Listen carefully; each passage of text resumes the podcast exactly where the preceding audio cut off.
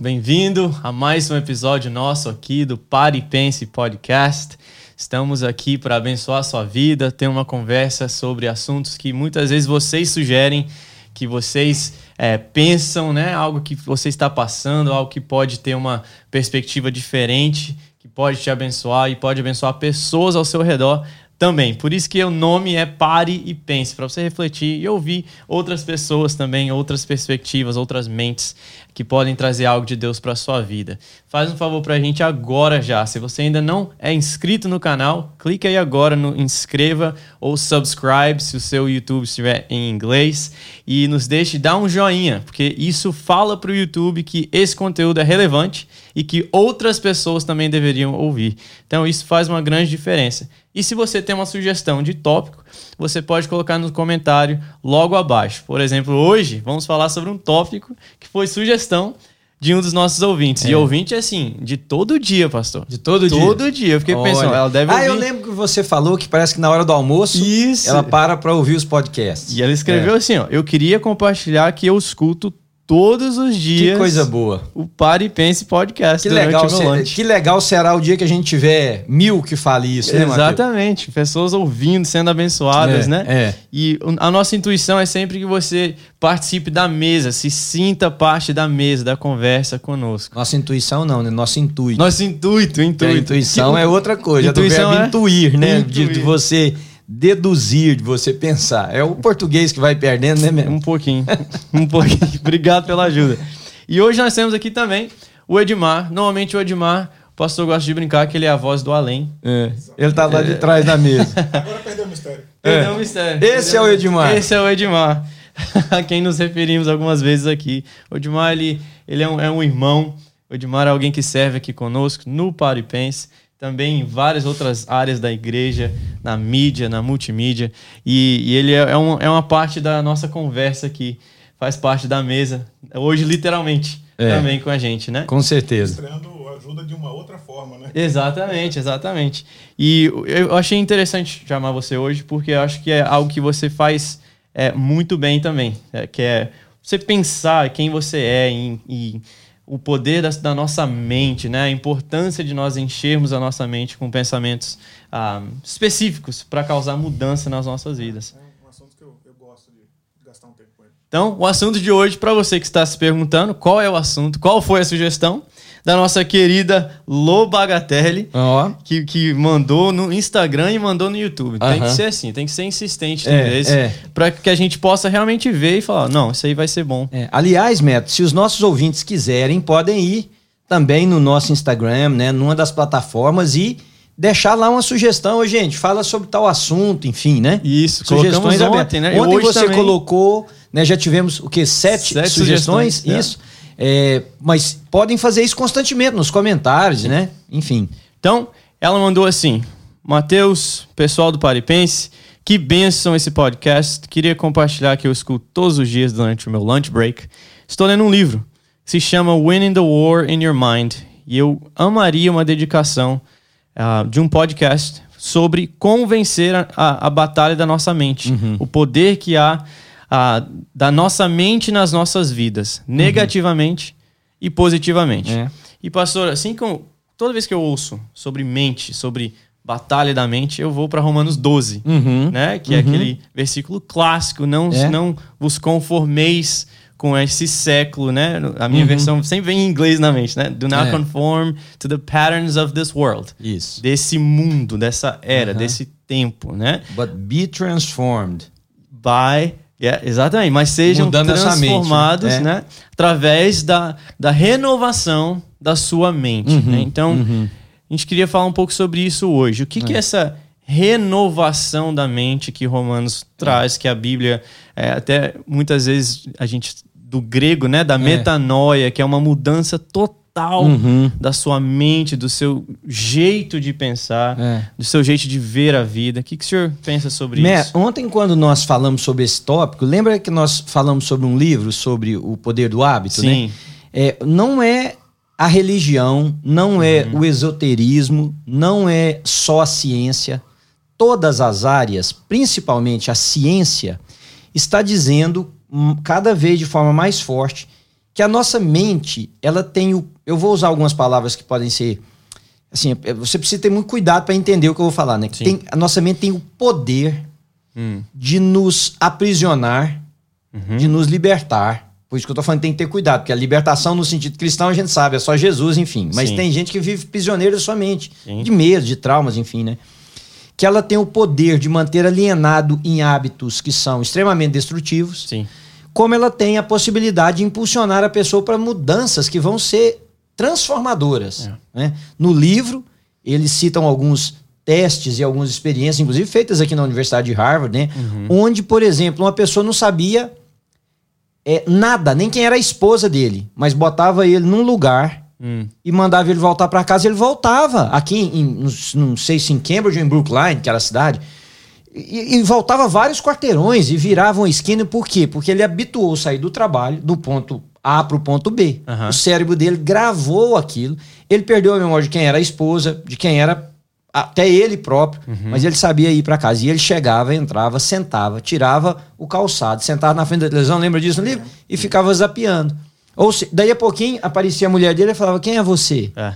Então, é, esse livro específico que ela citou, eu não li ainda, mas há décadas está se discutindo como que mudanças mais substanciais podem acontecer se a gente é outra palavra perigosa de se usar, reprogramar a nossa mente, que é o que a programação neurolinguística faz, né? A neurociência faz de uma forma tão bem feita quando usado de forma positivamente. Porque tem charlatões e tem pessoas abusando disso, né?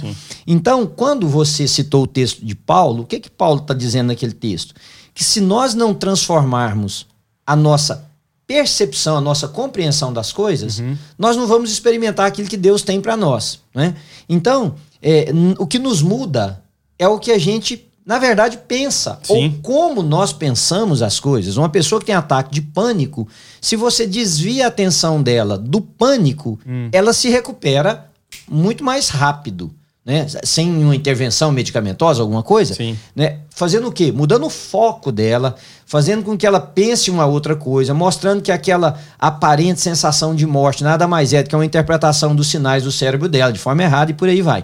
Então, é, se nós olharmos do ponto de vista bíblico, a Bíblia, ela, eu não vou dizer que ela corrobora, mas ela vem antes, né? Dizendo o seguinte: se a gente quiser ter uma experiência com Deus, nós precisamos transformar a nossa maneira de ler a vida, de perceber as coisas, de, de entender a vida, para que a gente possa ser livre e nessa liberdade dada pelo Espírito Santo, a gente experimentar o melhor que a vida tem. Né? Aí ontem até falamos, né, Edmar, sobre eh, esse livro, e você disse que leu o livro também, do, do Poder do Hábito, várias vezes. O que, que você acha? Mas só é o seguinte, de uma experiência própria. É, eu acho muito complexo mudar alguns tipos de hábito por conta de todo ambiente. Por exemplo, minha esposa é uma excelente cozinheira. E às vezes ela faz um negócio, faz um, sei lá, um bolo. E ela não, não se contenta em fazer um bolo, ele faz aquele É, bolo. é, deixa eu só interromper um pouquinho. Essa parte aí é, é disputar, é, é, é, é, é, é debatable, né? Se a sua esposa é boa cozinheira. Nunca experimentei nada que a Leia fez. Então, fica gravado aqui para o mundo saber que eu não sei se a Leia cozinha direito. Não sei. Vamos tirar essa prova. Vou tirar isso aí. Aí ela faz um bolo, põe na mesa. Eu gosto do bolo, vou lá e como o bolo. Aí o João vai e come.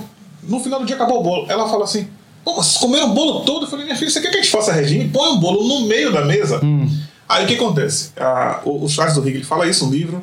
O James Clear também dá exemplo de que uma das coisas que você tem que mudar quando é muito difícil mudar um hábito por iniciativa própria, você tem que mudar o ambiente que te serve. Sim. Sim. Você tem uma oferta de alguma coisa que é muito tentadora, então às vezes não é só reprogramar você mesmo, mas você tem que mudar o ambiente. Sim. Então, o que aconteceu comigo, por exemplo? Eu testei várias vezes, várias é, abordagens diferentes para reduzir o consumo de açúcar. Por quê? Eu fiz um, um teste e eu tomava muito cafezinho com açúcar. Fiz a conta. Eu, eu, eu consumia cerca de 4 colheres de açúcar, de sopa de açúcar, por dia. De cafezinho, cafezinho. Sim. Eu falei, como é que eu mudar esse negócio agora? É. Tentei várias formas. É o cheiro do café, o gosto do café. Eu não gostava do café amargo. Aí fui e comecei a frequentar lojas gourmet de café. E aí um, um, um cara que fez uma degustação numa loja dessa que produz o próprio café, forma barista, etc. Aí ele falou assim: vou te explicar por que, que você não curte o café como deveria. Porque você põe açúcar e destrói essa boca do café. é. Aí ele me deu uma aula de como apreciar o café. Aí eu falei: que crime que eu tô cometendo botando açúcar. É. O que acontece? Comecei a acostumar a tomar café bom. Ele falou assim: agora tem um, os, o site, né? Você É. tem que comprar café de boa qualidade. Como eu, eu, eu tirei o açúcar do café, ficou horrível botar o leite no café sem açúcar. E acabou a ideia de acompanhar o pãozinho de manhã cedo com manteiga, porque com café amargo, é, café expresso, Sim. não funciona muito bem. Aham. Ou seja, desencadeou pelo Até- menos duas ou três outras mudanças. Você deixou de consumir lactose, pelo menos naquele Já momento, acabei- já acabei e tirou também o, o- o carboidrato refinado do, do, do pão. Só que aí, essa mesma técnica já não funciona para outros tipos É, de hábito. é. Então tem que mexer no nossa, nosso gatilho, na nossa recompensa, no Isso, nosso ambiente. isso. É uma série de O, o ponto é o que você falou aí agora, Edmar, é porque todos eles, Matthew, dizem o seguinte, por exemplo, é, nos últimos 20 anos eu tenho dedicado a estudar no que eu falo que é de finanças sobre a psicologia do dinheiro. Sim. Porque as pessoas não reagem com dinheiro, embora a finança seja uma ciência exata, Sim. as pessoas não reagem com dinheiro racionalmente, as pessoas reagem emocionalmente. Yeah. né? Ninguém pensa assim: vou comprar um carro que eu não devo, sei que eu vou ficar devendo, sei que eu vou quebrar, sei que isso vai estragar meu crédito. Não, não é racional assim. É. A pessoa empolga e ela vai lá e compra sem pensar. Eu tenho visto relatórios da área médica do que, que muda no cérebro da pessoa quando ele recebe, por exemplo, um aumento de salário. Ok. É incrível. O cara recebe um aumento de salário, na hora que ele pega as imagens do cérebro, áreas que não eram ativadas, que produzem químicos que vão dar prazer, sensação boa, são liberadas. Então a pessoa age de forma muito, eh, vou usar uma outra palavra de- pesada, irracional, né? muito mais emotiva do que racional. Bom, dito isso, o que o Edmar falou é o seguinte: todos nós temos uma. Tem um, um- um psicólogo russo que fez esse teste chamado Pavlov, que é do gatilho e da recompensa. Sim. Então, todas as vezes que o gatilho é disparado, que você tem uma recompensa, o seu cérebro reforça aquela atividade.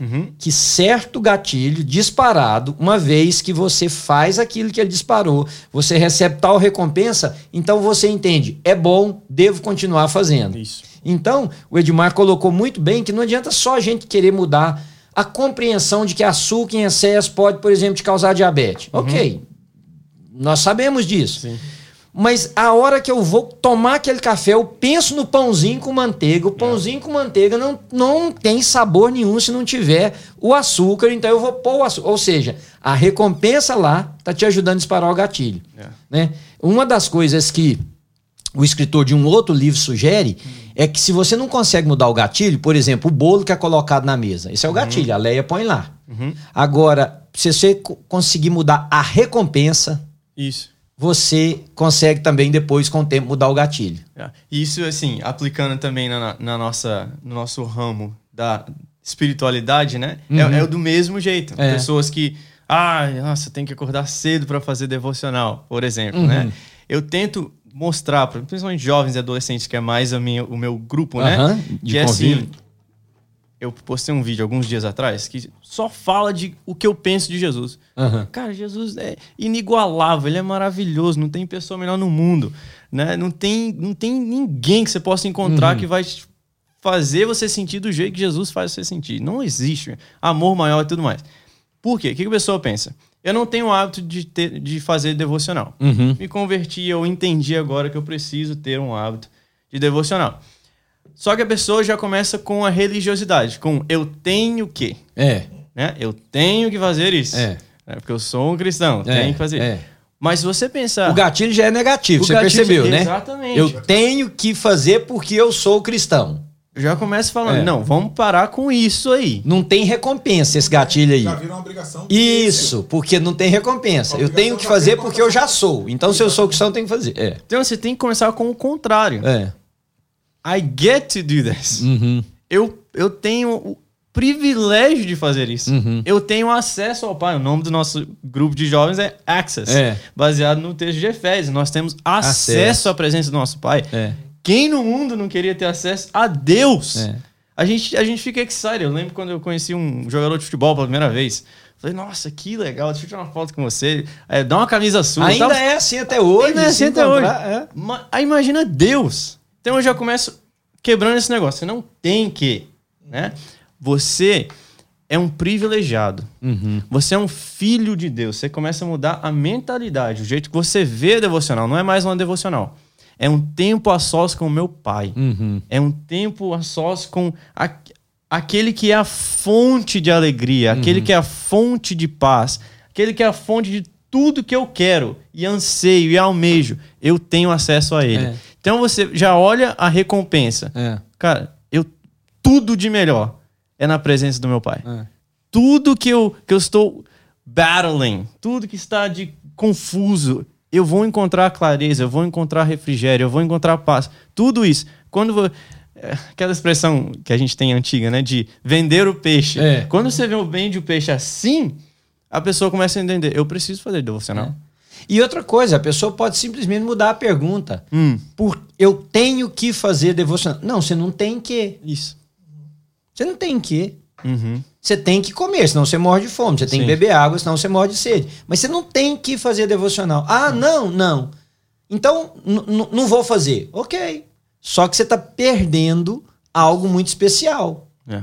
O que, que eu tô perdendo? Você tá perdendo uma intimidade com Deus, você tá perdendo momentos que vão te surpreender, que você não, tá, não sabe o que, que tá lá na frente esperando. É. Você vai perder profundidade na sua fé. Isso. Você vai perder tempo do Espírito colocar a mão no seu próprio coração e te mostrar coisas que de outra maneira você não ia.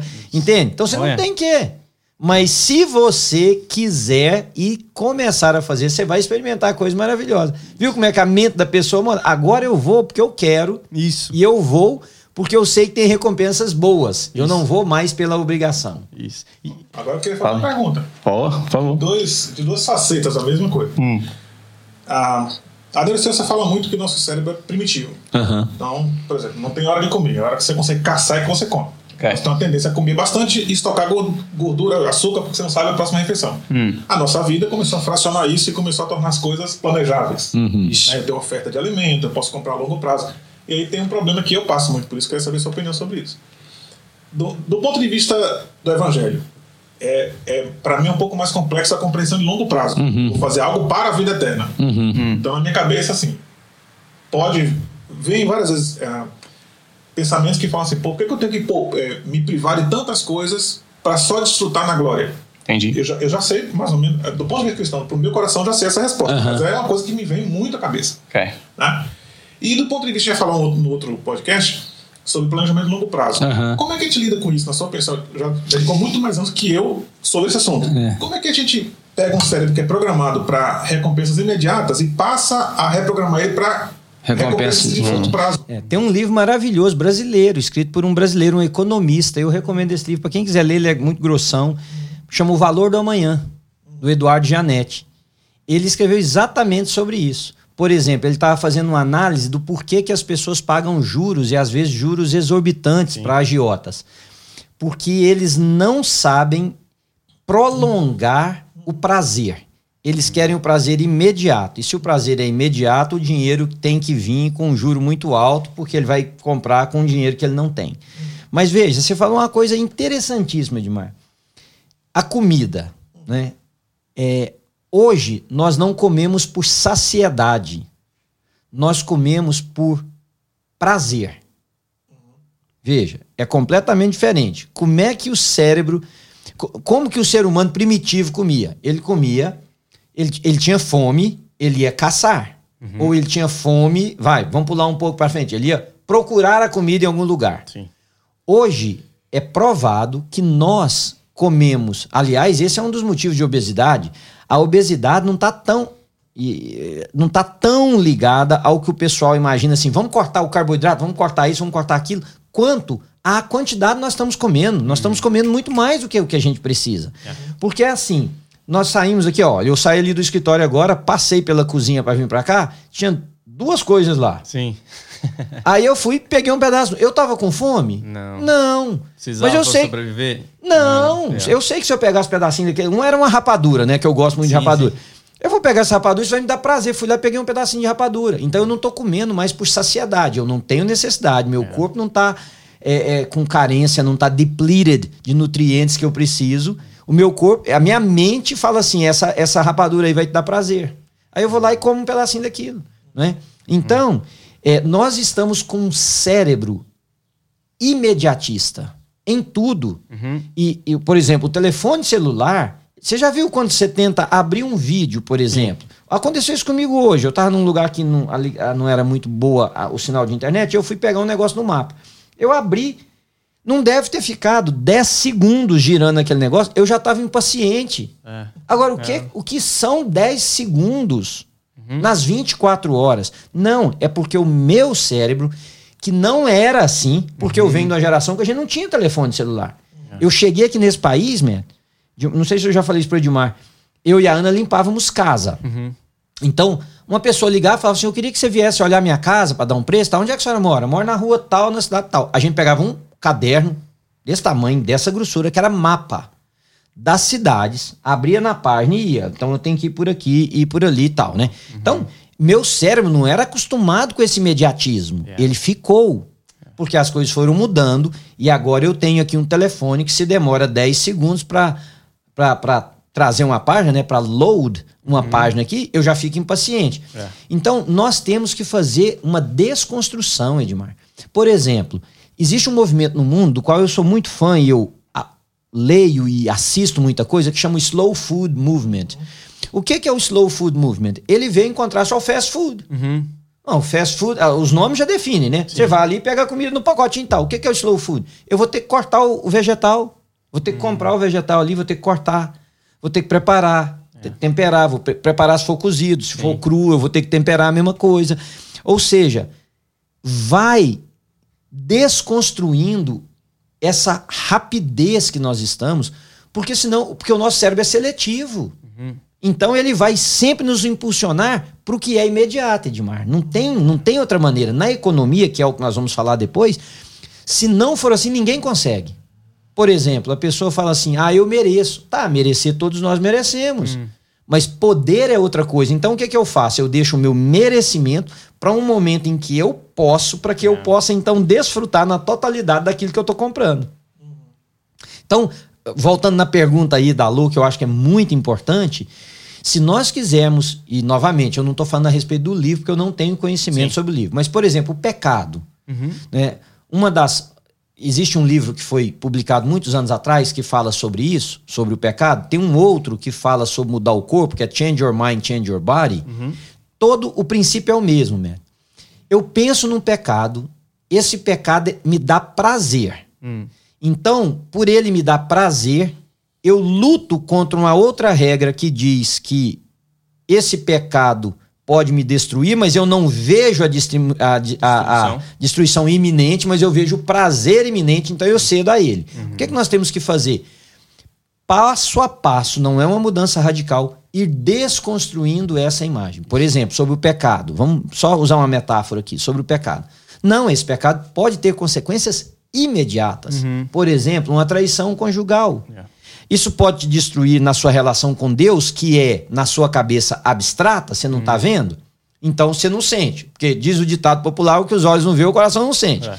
Mas, e se isso vem no ouvido da sua esposa? Uhum. Pode acabar seu casamento, dependendo da mulher com quem você caminha. Né? E se você pega um dinheiro da sua empresa, uhum. escondido, se isso vier a ser descoberto, você pode perder o seu emprego. Sim. E ao perder o seu emprego, você perde a manutenção da sua casa, você tem a vergonha de todos que te conheciam. Uhum. Então, quando a gente começa a explorar as consequências imediatas do nosso erro, uhum.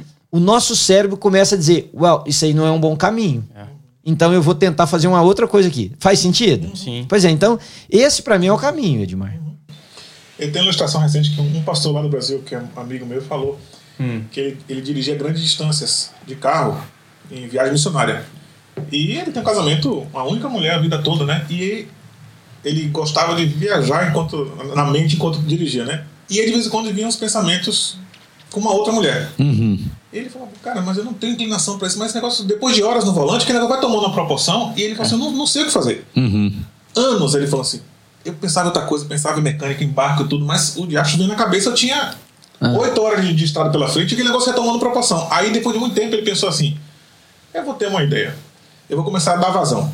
Aí ele falou assim: eu vou encontrar com outra mulher, vou ligar para ela, vou marcar em tal lugar, lugar que ninguém me conhece. Eu tô viajando, ninguém sabe quem eu sou. Tal. Aí ele falou assim: agora eu vou continuar a história. Uhum.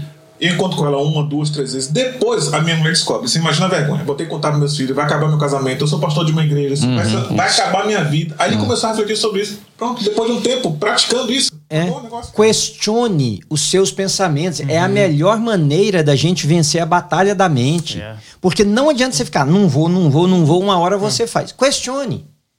Está, se eu fizer isso, né? Ele, ele foi por um caminho. Eu, eu sugiro aqui um outro paralelo. Por exemplo, tá. E se eu fizer isso? Uhum. Quais são os benefícios? Ah, eu vou ter uma noite de prazer com uma pessoa nova, diferente, blá blá blá. Tá. Quais são as consequências? Uhum. Né, vou ter que fazer tudo escondido. Vou ter que esconder de todo mundo. É. E mesmo assim, existe a possibilidade que o escondido não seja tão bem escondido. É. Mas tem um que eu não consigo esconder, que é Deus. Então Deus vai estar tá vendo. E daí? O que, que isso vai gerar? Isso vai gerar sentimento de culpa em mim. Isso, mesmo que ninguém fique sabendo, eu tô sabendo. Começa a questionar o seu pensamento, dialoga com você mesmo. Porque esse é o motivo pelo qual muita gente não consegue mudar hábito. Sim. E não consegue vencer a batalha da mente que, por exemplo, tem um livro que chama Batalha de Todo Homem, que você conhece, uhum, uhum. tem a Batalha de Toda Mulher, saiu depois a Batalha de Todo Adolescente, sim, porque todo sim. mundo tem uma batalha na mente. Sim. Né? E a maneira é essa. Começa a questionar. Hum. Você tocou num assunto aí agora há pouco, Neto, sobre a devocional. Não sei se o Edmar pensa assim ou você mesmo. Hum. Mas você já reparou como que tudo que é ligado à nossa caminhada com Deus é sempre apresentado da forma negativa? Sim. É sempre apresentado é. como peso, é, é sempre a, apresentado como proibitivo, é sempre apresentado como ah, eu podia estar tá having fun, eu podia estar tá fazendo uma outra coisa mais legal. É. Por que, que a pessoa não começa a questionar? Por exemplo, por que, que é ruim eu estar num encontro? Chama o encontro que você quiser, de culto que você quiser, uhum. com pessoas que fazem parte da minha comunidade. É. Com gente que professa a mesma fé minha. Por que, que isso é ruim? É. Aliás, lá eu posso cantar, lá eu posso orar, eu posso ouvir o que vai me ajudar a ser um melhor cristão. Uhum. Começa a questionar a sua mente, porque a sua mente não tem isso como negativo por ela própria, é o que nós chamamos hum. de inconsciente coletivo. Todo mundo falou, esse negócio é um saco, desculpa. Hum. Você tem, pra você ir pro céu tem isso, mas é um chute na canela. É. Então já vem no inconsciente das pessoas. É. Agora, começa a questionar, você começa a ver beleza no seu encontro, no é. culto, você começa a ver liberdade na presença de Deus dos seus irmãos, e aliás, o seu cérebro começa a dizer assim: eu quero estar lá. Yes. Eu quero estar lá. Pouco a pouco, você é impulsionado pela mudança da sua mente a estar naquele lugar que antes só tinha peso proibitivo. Nos últimos três encontros do Access aqui, a gente cantou uma, ministrou uma música que fala assim: é, Deixa eu ficar nesse lugar todos os dias da minha vida. Uhum. Aí ele fala: É aqui que eu me sinto muito bem, é aqui que eu. E repete isso, repete isso várias uhum. vezes. É isso, a presença de Deus ser o nosso maior prazer. É. Porque ela é, não é algo assim, ah, eu tenho que. Não, é. não. Eu sou convidado a é. isso. É. As pessoas realmente pensam que a gente tem que desconstruir essa ideia de que é Sim. algo negativo, que é algo ruim, que você está perdendo tempo. Não, a gente está perdendo tempo nas outras coisas. Porque todo mundo ensina isso. É. Que ser crente é você é tudo não. É. Mateus e Edmar, eu mudei radicalmente há uns 20 anos a maneira com que eu converso com as pessoas sobre a fé. A pessoa fala para mim, eu não posso beber. Fala, pode. É. Eu não posso fumar? Pode. Eu não posso. Uma mulher fala, eu não posso sair com a roupa com um decote muito indecente? Pode. É. Aliás, não tem um único versículo na Bíblia que fala não fume. É. Não tem. O do álcool que fala é não vos embriagueis. Então, uhum. mas ok. Uhum. Né? Não tem nenhum que fala de vestir decotado. Fala da indecência, fala da, das Sim. coisas que vêm com isso. Aí as pessoas falam, ah, então pode. Pode. Uhum. Por exemplo, eu posso, sendo casado, namorar com a outra mulher? Pode. Posso. Pode. Eu posso pegar o dinheiro da minha família e gastar de forma dissoluta? Posso. É a mesma é a mesma dinâmica. Agora, uhum. eu devo? É porque eu posso, então, que eu vou fazer? Não, eu devo. Não, eu tenho um voto de fidelidade com a Ana, eu amo a minha esposa, eu quero estar junto com ela. Eu, eu amo o que nós construímos juntos, então eu vou tratar isso com cuidado, com carinho. Tá aí o dinheiro da família. Não, eu sei que isso vai ter consequências graves. Então tira da cabeça esse negócio de que é não, de que pode e não pode, pode não pode. Uhum. Não, faça outras perguntas. Deve. Uhum. Deve. Por exemplo, né, no caso você que é mais jovem, que convive comigo, eu devo fazer algumas coisas que vai imprimir em você talvez um exemplo negativo? É. Eu devo. Não é que eu não posso, poder eu posso. Eu posso Sim. virar para você e falar, você não tem nada com isso. É. É. Agora eu devo? Não. Entende, Edmar? Essas concessões da gente elas aí elas não se tornam mais a base do poder ou não poder. Isso. Sabe? Ela se torna, por exemplo, vale a pena? Uhum. Eu gosto muito de pensar no. no eu pergunto para as pessoas, quando falam, ah, não uhum. posso fazer isso. Ainda mais adolescente jovem, né? Eu falo, é. cara, quem é você? Eu, eu faço ele se questionar. Quem? Você é um filho de Deus? Sim, eu dei minha vida para Jesus um dia.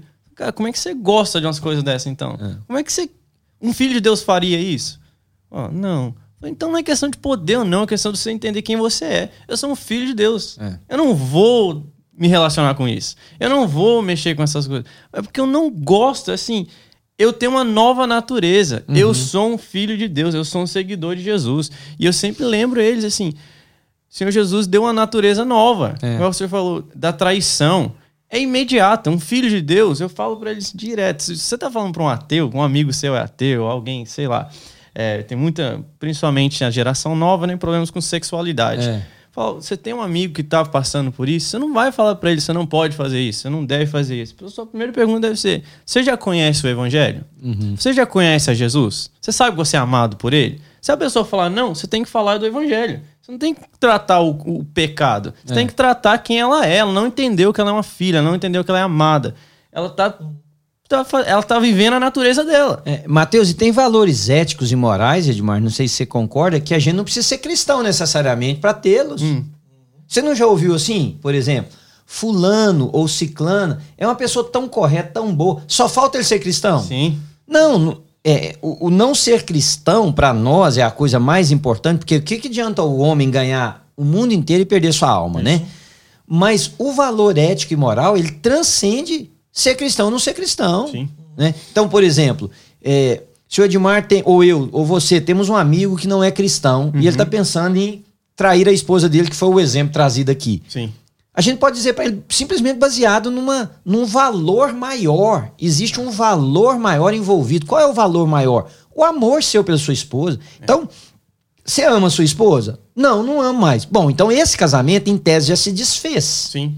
Agora, se ele diz eu amo, Aí você diz para ele assim: Pois é, esse é o valor maior. Uhum. O valor maior é esse, você ama sua esposa. Uhum. Então, o outro corpo, a, a, o que pode é, vir a partir disso, é secundário ao valor maior. No nosso caso, o nosso maior valor é a gente ama a Deus. Isso. Então, porque amamos a Deus, todas as outras coisas tomam um valor secundário. Isso. Né? Uhum. Entendeu, Edmar? O, o, o, comentário que você fez, um dos, acho que mais que um dos livros desse, o de Chris Bailey, Chris Bailey e do, do Rick também falam, quando ele está falando sobre hábitos, ele fala sobre uma das etapas de você construir hábito é uhum. como reflexo da sua identidade. Uhum. Então, por exemplo, em casa, uhum. a gente conseguiu, na maior parte, tirar o açúcar. Trouxe consequências excelentes. Uhum. Aí eu estou agora tentando tirar refrigerante de, todo tipo. Uhum. E aí o João bebe muito refrigerante, né? E eu parei de beber e eu comecei a falar com ele, filho, sabe que refrigerante é quase que tomar um gole de ácido Sim. sai a, o, balanço, o balançamento hídrico vai todo embora, né? Sim.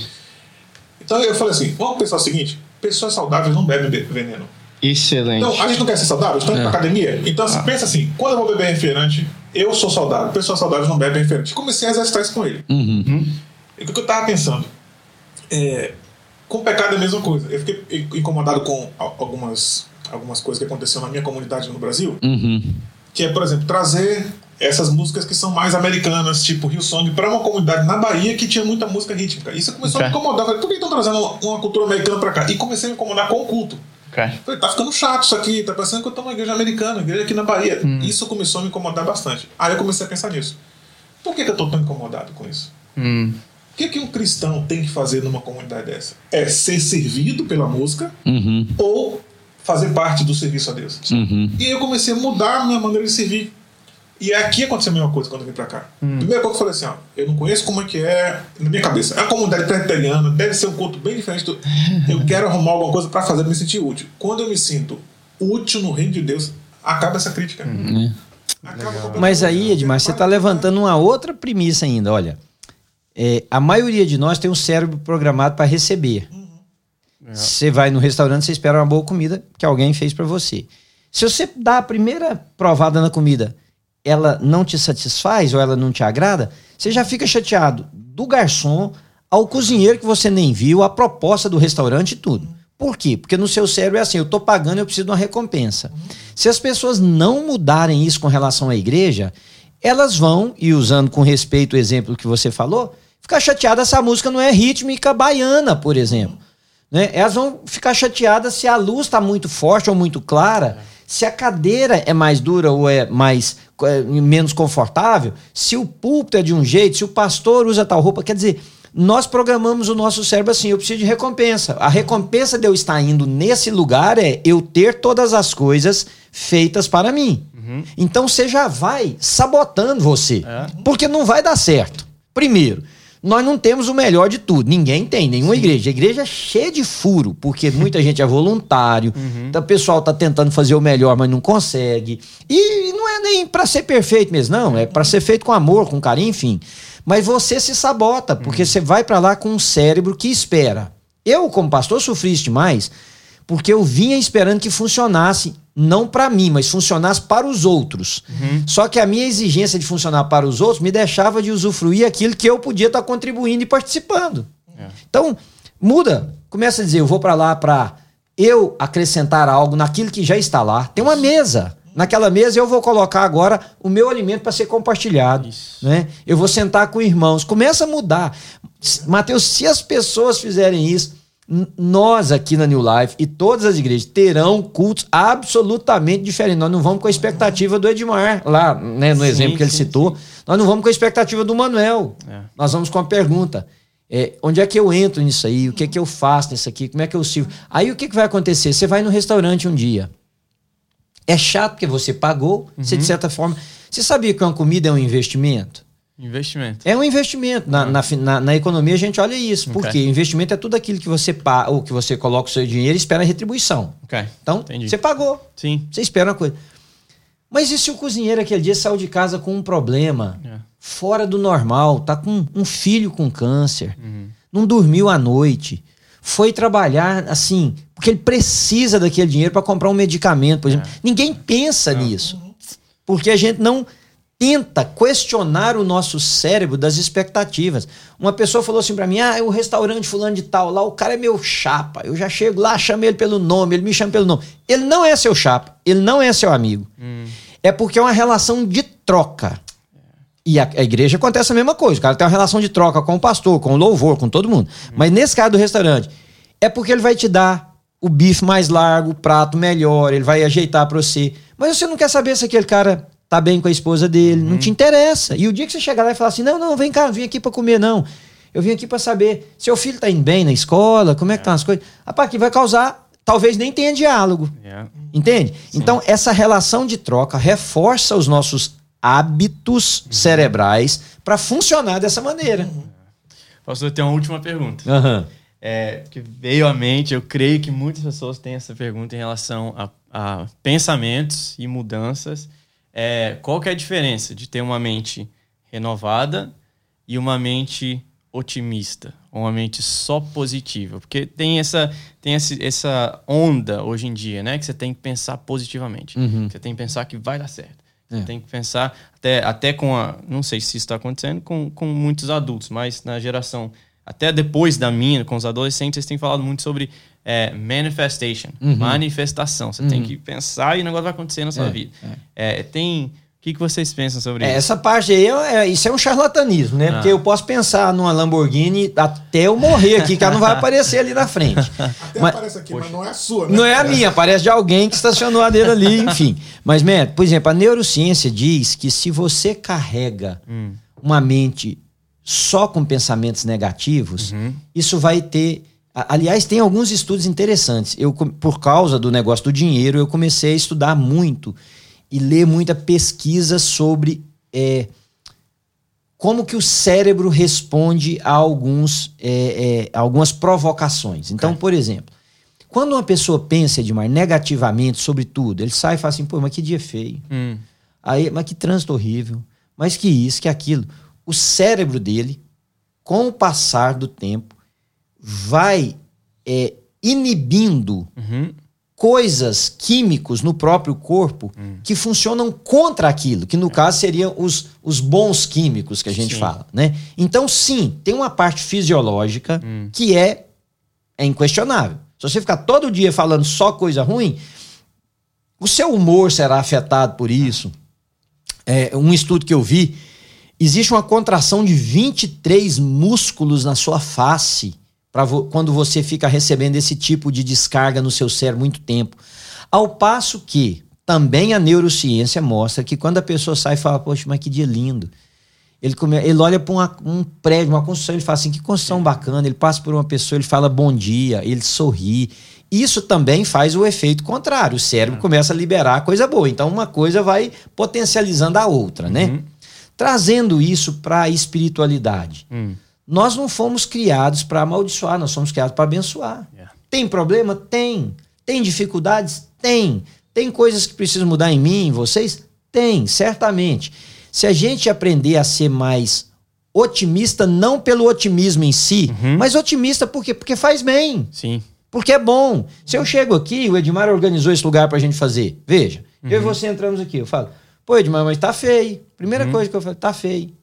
Né? É. Isso, isso faz com que o Edmar e eu nos sintamos mal. Sim. Agora, se eu chego aqui e falo, Edmar, rapaz, tem muita coisa que a gente pode melhorar, mas tá bacaninha, não tá? Uhum. Isso aqui melhorou, não melhorou? Nós temos, olha, temos isso aqui, antigamente nós tínhamos um negócio aqui no chão.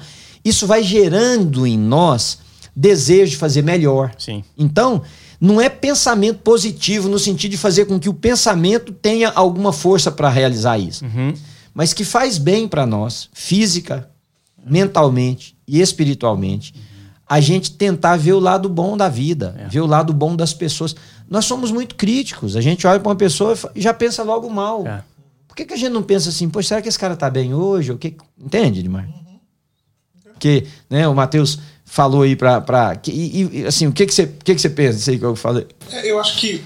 É, eu acho muito modismo, hum. porque é impossível você sentir otimista o tempo todo. Sim. Impossível. Uhum. Revés. Sim. E a pessoa que não, não reage a revés, de nenhuma forma, né, não fica abatido, não reflete, não, não, não repensa aquilo, talvez seja uma pessoa que tem alguma, algum transtorno. Sim, até um Sim, psicopata. É, é. Porque você não pode receber uma notícia ruim ou, ou receber um feedback negativo sobre o que você fez e não ter o um mínimo de reação ou ficar mal durante um tempo. Uhum. Até criança é aconselhável, né? Assim, eu não sou psicólogo, é. da área, mas tenho filhos, né? A gente Sim. lê É.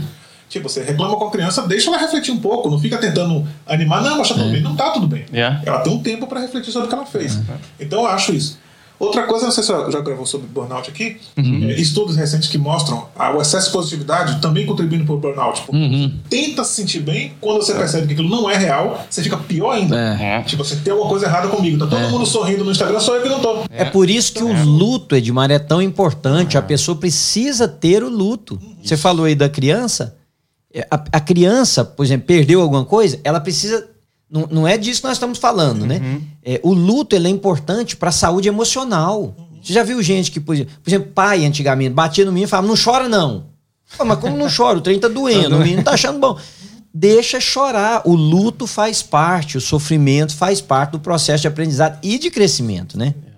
Então, assim, eu, eu concordo muito desse, desse o ponto de vista de você é, sempre ver o lado bom que existe. Uhum, sempre existe um lado bom. Sim. Mas você forçar a se sentir bem quando as coisas não estão bem, eu acho isso é. É, meio doentio. Lembrei, é. lembrei de, de algo que aconteceu recentemente conosco aqui. Perdemos uma irmã, né? Uhum. E eu lembro de um statement que o médico disse sobre uhum. a sobrevivência dela. Uhum. Né? Eu acho que ele falou para o senhor, né? Sim. Quais foram as palavras que ele é. usou?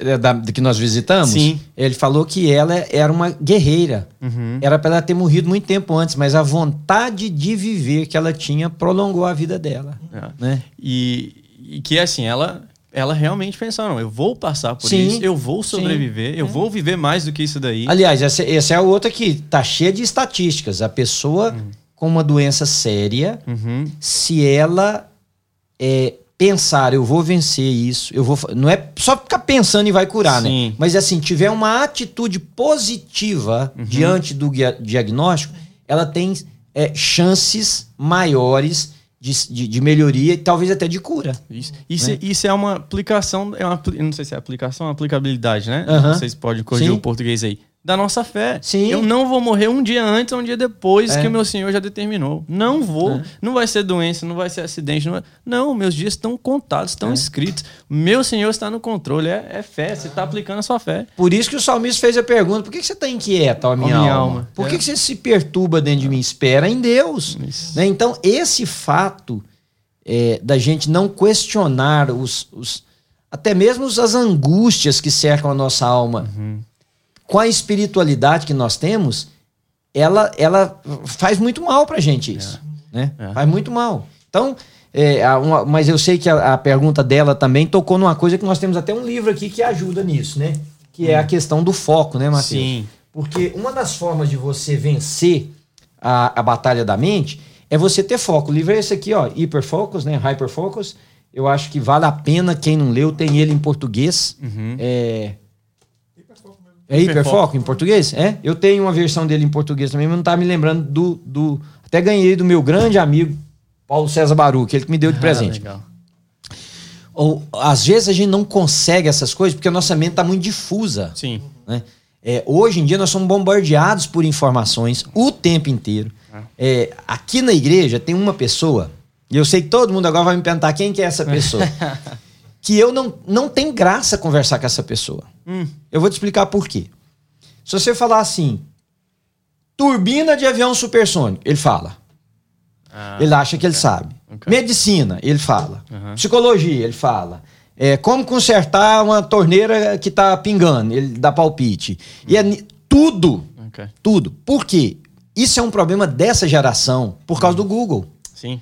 Todo mundo tem um pouquinho de conhecimento em alguma área. Então, o que tem de médico hoje dentro das nossas igrejas, que nunca foi para uma faculdade de medicina, na- nas nossas casas, psicólogo, então nem se fala. Todo mundo hoje é psicólogo. Yeah. E nunca estudou um livro, uma aula, nunca participou sobre comportamento humano, sobre funcionabilidade do cérebro, nada. Por quê?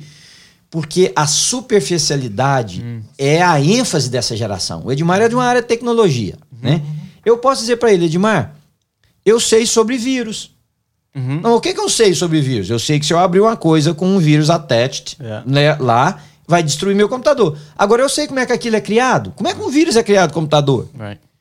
Entendeu? Uhum. É, como é que isso é transmitido? Ah, tá, por análise, eu posso imaginar que tem uma codificação, um programador, mas, mas eu não tenho profundidade naquilo, como ele tem, porque é a área dele. Isso. Aí o que que acontece? As pessoas hoje querem ser como essa pessoa que eu tô citando. Qualquer conversa que tiver, ele quer estar dando, ele quer estar junto. Uhum. Por que, que você não aprende, a- não a pessoa, tô falando aqui agora para nós, né? Sim. Por que, que nós não aprendemos a ficar calado? É dizer, eu não sei. Não sei, exato, por causa do foco. O que, que é meu foco? Meu foco é saber de um. Eu, eu, eu tô. Eu tô. Eu não quero ficar difuso assim. Eu quero, tanto que possível, é, concentrar o meu foco naquilo que é importante. As outras coisas são periféricas. Então, se um dia a gente tiver numa conversa sobre, vai, a turbina de avião, o que, que eu sei? Que o avião tem. É. E o que, que eu sei? Que ela impulsiona o avião, mas tá, fora disso eu fico calado, eu ouço quem sabe, quem vai falar com propriedade. Então, uma das formas, Edmar, e aí, deixar vocês dois falarem sobre isso, se a gente começasse a focar, por exemplo, é, que, que é mais importante na minha vida? Meu relacionamento com Deus. Que foco eu dou nisso? Isso. né? Meu relacionamento familiar, que foco eu dou nisso? né? Mi- Eu quero aperfeiçoar num outro idioma, que foco eu dou nisso? Eu não preciso ser expert em 300 coisas, ninguém vai ser. É. Mas que tal se eu for expert na minha relação com Deus, na minha relação conjugal, ou numa área de trabalho de aperfeiçoação, né, de aperfeiçoamento meu, aí eu vou ficar, eu vou, é, é o que ele fala. E, e- e no livro em português tem um subtítulo, rapaz, eu esqueci qual foi o subtítulo, mas é uma coisa tipo da simplicidade, Sim. ou de uma coisa, sabe, é, é, é- é uma coisa assim, não basta, não precisa de tanto, Sim. né, o, o, o pouco é mais, Isso. né? E na área de. Aqui eu achei interessante o subtítulo dele em inglês, né? How to be more productive in a world of distraction. É. Né? Como ser mais produtivo num mundo de distração. É, toda vez que um adolescente ou um jovem fala para mim, Mateus, quero aprender a ler a Bíblia, quero ter tempo devocional, quero é, ser, ser mais espiritual, quero amar mais a Deus. Eu falo, primeira coisa que você tem que aprender a fazer, você tem que ter uma Bíblia. Não, não, tem um aplicativo. Não, você vai pegar uma Bíblia. Você quer, você não quer, você quer que eu te ensine? Você tem que ter uma Bíblia. Não, não vai valer o celular. Por quê? Não pode usar o celular? Claro que pode. Eu acabei de ler um versículo daqui. Tem Pode. outras distrações. Mas, né? mas tem outras distrações. Eu falo, pra- pega uma Bíblia. Segundo, você vai para um quarto onde o seu telefone não esteja.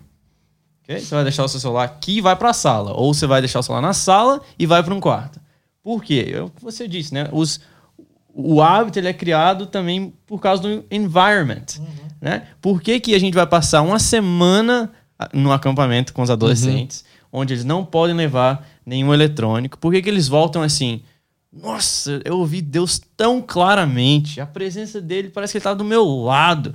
Lá não tinha nem tentação tinha direito. Eu vencia tudo, era maravilhoso. Lá eu lia. Aí você começa a pensar. Aí ele volta. Ele desce da montanha, né? A gente fala o, o aftermath. Desce da montanha. Chega aqui. Dia seguinte ele. Nossa, Matheus, eu olhei o que não devia olhar.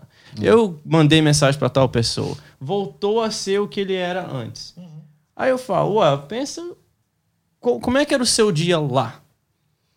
Você tinha um foco, talvez dois, que era passar tempo com Deus, Uhum. ouvir a palavra dele, falar com outras pessoas que estão fazendo a mesma coisa Uhum. e jogar um E futebol. have fun. E have É. fun. Aí aqui você vem, você tem um milhão de distrações É. e você perdeu o foco. É só isso, você perdeu o foco. Então a gente tem que aprender a ser mais produtivo, como diz aqui, né? Por causa do foco. Qual que é o seu propósito? Para que que Deus te criou? O Senhor disse, para ter um relacionamento com ele, Uhum. para amar a ele e amar as pessoas, É. né? E a sua área, tenha uma área. Eu acho que essa geração está sendo de uma forma, uma coisa positiva que eu vejo nessa geração, né? Que eles estão aprendendo a ter o seu niche, né? O seu, o seu é nicho, Nicho. nicho em em português, é. né? É. O seu nicho. Qual que é a sua área? Qual que é o seu foco? É isso daqui? É. É aprender a fazer microfone de podcast? Então eu vou fazer isso aqui, vou focar nisso aqui. É. Como é que funciona? Qual que é o melhor? Qual que é o ângulo? O que, que vai ser bom? É o foco, você vai focar nisso. Ah, mas tem cafeteira. Não, mas meu foco é esse aqui, ó. É. É isso aqui. E tá difícil, né? E, e tá tão difícil isso que até para você orar, você começa a orar, a cabeça vai em, em mil lugares diferentes, né? Você precisa ficar puxando sua mente de volta para o lugar onde você gostaria de estar, que é a oração. Por causa disso, não temos mais foco em nada, porque é tanta distração, é tanto impulso que o nosso cérebro recebe, é tanta coisa nos chamando. Né? Uma, uma pessoa para mim falou ontem que você não precisa saber uma coisa mais, você procura no Google. Verdade? É. Tá, mas você procura. Tá, por exemplo, eu gosto de cozinhar. Aí você vai no Google e procura uma receita. É. Aí você acha a receita, você segue a receita. Você não aprendeu a fazer aquilo. Você É. vai ter que assistir de novo na hora de fazer de novo. Eu- e não sou contra você usar para aprender. Sim. Mas desde que você aprenda. Uhum. O fato de dizer que você não precisa mais aprender, porque você só pode seguir no momento, te torna um escravo desse milhão de informações que tem por aí. É. É, Fiz uma, um experimento aqui com, com os adolescentes e jovens para tentar é, colocar eles a ter essa experiência, porque a experiência para eles é muito importante. Aí, e assim, o senhor realmente falou meu, no meu coração, senão nunca ia fazer um negócio desse. É, de- a gente ia passar 40 minutos sem eletrônico, sem nenhuma tela. Ok? Então eu avisei todo mundo da mídia, telão ia ficar preto, as televisões desligadas, e eu passei um bucket. Eu fui com o bucket, porque tem menino pode falar, ah, já coloquei. Não, eu quero ver, todo mundo tem um celular aqui. To- Eles colocaram, todo mundo colocou. Aí, antes eu queria ter um tempo de oração longo com eles, né? Então eu falei assim, e eu sei como é difícil, nós também, né? Como, Sim, mesmo sim. Como pastor, líder, a gente vai orar, a nossa mente é cheia de coisas. Sim. Primeiros três minutos, nós vamos passar em silêncio. Em silêncio. Ah, é um terror. É um terror. E no final dos 40 minutos, eu perguntei qual foi a parte mais difícil? O começo. É, ficar em silêncio. O ficar em silêncio. Eu falei, "Le- vocês não vão orar ainda. Você não vai orar, você não tá orando, você só tá esvaziando sua mente. É, Pra você é. começar a orar. Mas esse é o mais difícil. E esse é o mais difícil. Mas Agora- precisamos. É, eu, eu peguei o livro porque, para mim, nesse livro, Ah. o, o capítulo primeiro é o, pra- é o capítulo mais impactante. Ok. Por quê? Porque ele fala desligue o piloto automático. Hum. Eu não sabia como é que estava aqui no, no- no- em português, por isso que eu olhei ele no livro. Porque switching off your autopilot. Nós estamos fazendo a coisa mecanicamente. É. É como o exemplo do Charles do cara perdeu a memória, mas já tem um monte de programação feita. Isso. Ele não tem mais consciência do que está fazendo. Mas tem a programação tem feita. programação É. feita. Desligar o piloto automático significa, por exemplo, eu vou chegar aqui, eu vou sentir o ambiente, eu, vou, eu vou ver o cheiro, eu vou prestar atenção na luz, eu vou ouvir as palavras. A gente já vai assim na forma muito mecânica. Sim. né? E está gerando essa falta. É, o, cuidado que eu gosto de ter com relação a esse livro é porque a gente já vive numa sociedade que cobra tanto performance Sim, sim, que a palavra produtividade ali nele pode nos levar para uma outra área que também está acabando com muitas vidas, né? Sim. Que é como é que eu faço mais? É, eu é. deixo de ser e passo a valer o que eu faço. O que eu sou é secundário ao que eu produzo. Hum. É. E aí a gente retroalimenta uma doença social, Uhum. que é a performance. Né? Mas tirando isso, eu acho que esse fato da gente parar e dizer. né, por que, que eu estou fazendo. Por exemplo, eu tenho uma, uma, uma coisa comigo.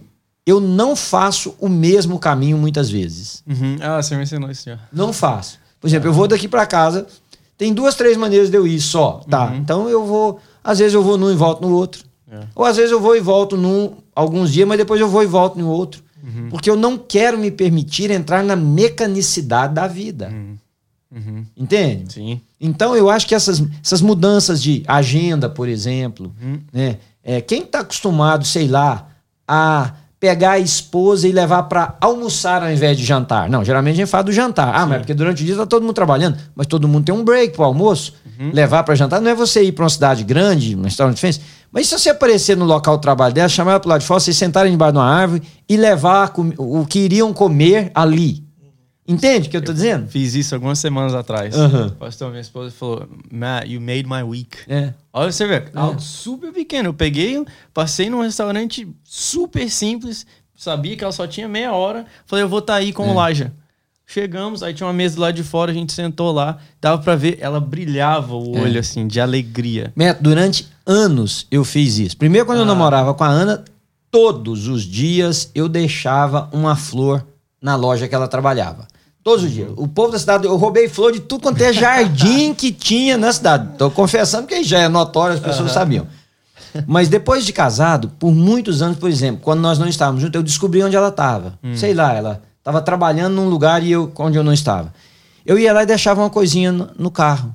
Uhum. Ou ela, sei lá, foi visitar a irmã ou a mãe dela. Eu ia lá e deixava uma coisinha no carro.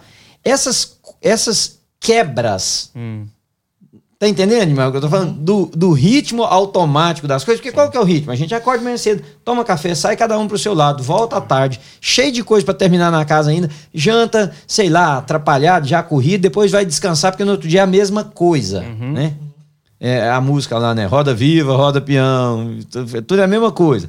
Mas quando você quebra isso, você, é, é, ao desviar o foco da rotina, você tirou do, do piloto automático e sabe tantas possibilidades. Olha, você fez o bem para a Nera ali, É. né? No caso que eu estou citando, eu imagino que a Ana cada vez ficava feliz com uma coisa é. dessa, né? Ou você faz alguma coisa assim, entende? Sim. Com amigos. Sim. E as, as memórias mais profundas, elas estão associadas a um sentimento. Rotina, né? É. Então, Você associa um sentimento ou ruim, um aprendizado profundo, e quando você tem alguma coisa muito ruim. É. Você tom- sofreu um acidente andando de skate, você nunca mais vai esquecer. É. E essas coisas que você tira da rotina associa ao, ao sentimento, ou seja, aquela, aquela memória vai, ser, com- vai ter um registro mais profundo. É. do que Vocês talvez não, não perceberam e talvez ne- nem pensaram sobre isso, não sei, não estou julgando, mas por que, que eu estipulei que o nosso staff meeting tem que ter o almoço juntos? Porque eu sabia que nós nunca íamos almoçar da mesma maneira. Todos, não tem como. Nós somos cinco pessoas, É. gosto diferente, é, lugares diferentes. É. Um dia a gente come aqui, um dia no cenário ali, um dia falando sobre uma coisa, outro dia caminhando para chegar no lugar, para comer. Então, estas coisas precisam ser intencionais, né? Agora, fechando para o que ela nos perguntou. Se nós quisermos mudar a nossa mente, nós temos que ser muito intencionais. Né? O piloto automático é até para isso. É. Não é fazendo a mesma coisa que eu sempre fiz, eu esperar resultados diferentes. É. exatamente fazendo diferente do que eu sempre fiz que está a possibilidade que eu tenha resultados diferentes. Então, seja intencional. Né? Falando agora diretamente para ela e para os nossos ouvintes, seja intencional, né, Edmar? Pergunte o que, que eu posso fazer, como é que eu. Muda isso, quebra rotinas. Né? E rotinas aqui, eu estou dizendo, por exemplo, do culto que você acha chato. Uhum. Quebra a rotina, fala, hoje eu vou dar o melhor que eu tenho de mim naquele lugar para Deus e para os meus irmãos, né? Uhum. Eu acho que nós vamos experimentar coisas novas aí. Com certeza, com certeza. Eu, eu tenho um monte de exemplos. Você vai ficar para um outro dia. Mas deixa só um. Mas conta pelo menos um. Não, uma pincelada aqui. Eu vou dar uma, uma série de exemplos associada ao meu filho. Só uma pincelada nesse livro aqui, ó. Ele gasta. Deixa eu essa câmera aqui. Pega, ó. Indistraível, né? Essa é um neologismo português, é. não tem essa palavra. Mas esse, ele, ele gasta um tempo com um conceito muito interessante. Ele fala assim: primeiro que você saber o que é distração, tem que saber o que é tração. Hum. E aí ele constrói tração do seguinte: você tem um objetivo de vida.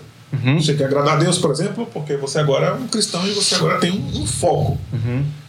O que é distração? Tudo aquilo que move você no sentido contrário, desvia você daquele foco. É, uhum. é distração. Uhum. Então, se você quer é, gastar um tempo para esvaziar a cabeça navegando no celular, na rede social durante meia hora, aquilo não é distração. Não. Aquele é um break para você. Sim. Mas sim. se naquele momento você quer fazer um devocional, qualquer coisa, inclusive navegar em redes sociais, é distração. Uhum. E naquele momento a sua atração é um sentido. É.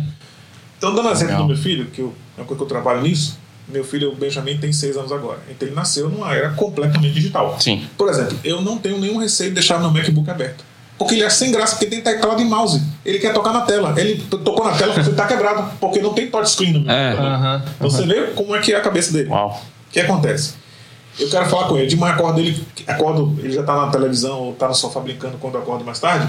Aí eu quero dar um abraço. Aí ele, eu vou para abraçar ele, ele tá olhando por cima do meu ombro pra te, televisão ligada. Mas não, falei, é. Agora eu quero abraçar você, cheirar você. Desliga a televisão. Ele fala, vou dar uma pausa. Não, desliga a televisão. Uhum. Aí ele fica assim. Aí depois começa a brincar. Ele é, é. Mas imagina o, o, o grau de desfoque dele. É, é. Se eu não fizer ele parar aquilo, uhum. ele me abraça e olha pela televisão. Sim, sim, vai fazer então, mesmo. Por que, que a gente não tem uma profundidade com Deus várias vezes? Porque na hora, na, naquele momento ele tá olhando por cima do ombro tem profundidade nenhum com o outro. Você passa pela pessoa e pergunta assim, e aí, tudo jóia? Mas você já olhou para frente, você não quer nem esperar a resposta dele, não? É. Exatamente. Então, acho que na mi, o que arrebenta o meu dia é eu descuidar das distrações.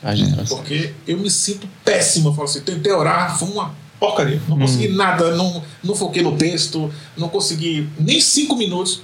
Por quê? Eu tenho que, eu, eu tenho que desligar tudo. Eu sou tecnologia. Então, é. assim, eu não tenho é. um telefone. Eu tenho é. um telefone, iPad, dois notebooks eu tenho que desligar tudo e fazer tipo 5 da manhã porque o telefone não toca, ninguém tá conta. É. Senão, eu, o meu ambiente luta contra mim o tempo todo. É, é. É isso aí mesmo. Gente, então, olha, ficou aí a nossa resposta para nosso ouvinte. Eu espero que tenha abençoado você. E se abençoou, se você achou interessante uma parte ou todo o programa nosso aqui, manda isso para seus amigos, convida eles para virem no nosso canal, para se inscreverem, para clicarem lá no sininho, porque eles vão ser notificados quando nós tivermos novos vídeos aí, novos podcasts, né? Que vai sair, se Deus permitir, toda semana vai sair aí, ou every other. Não, toda semana, toda Isso, semana, toda semana. é. Então, se inscreva no canal, subscribe, inscreva no canal, marca o sininho, convida seus amigos e mais, passa isso para os outros, porque você vai abençoar, tá bom? Então, até o próximo Pare e Pense Podcast.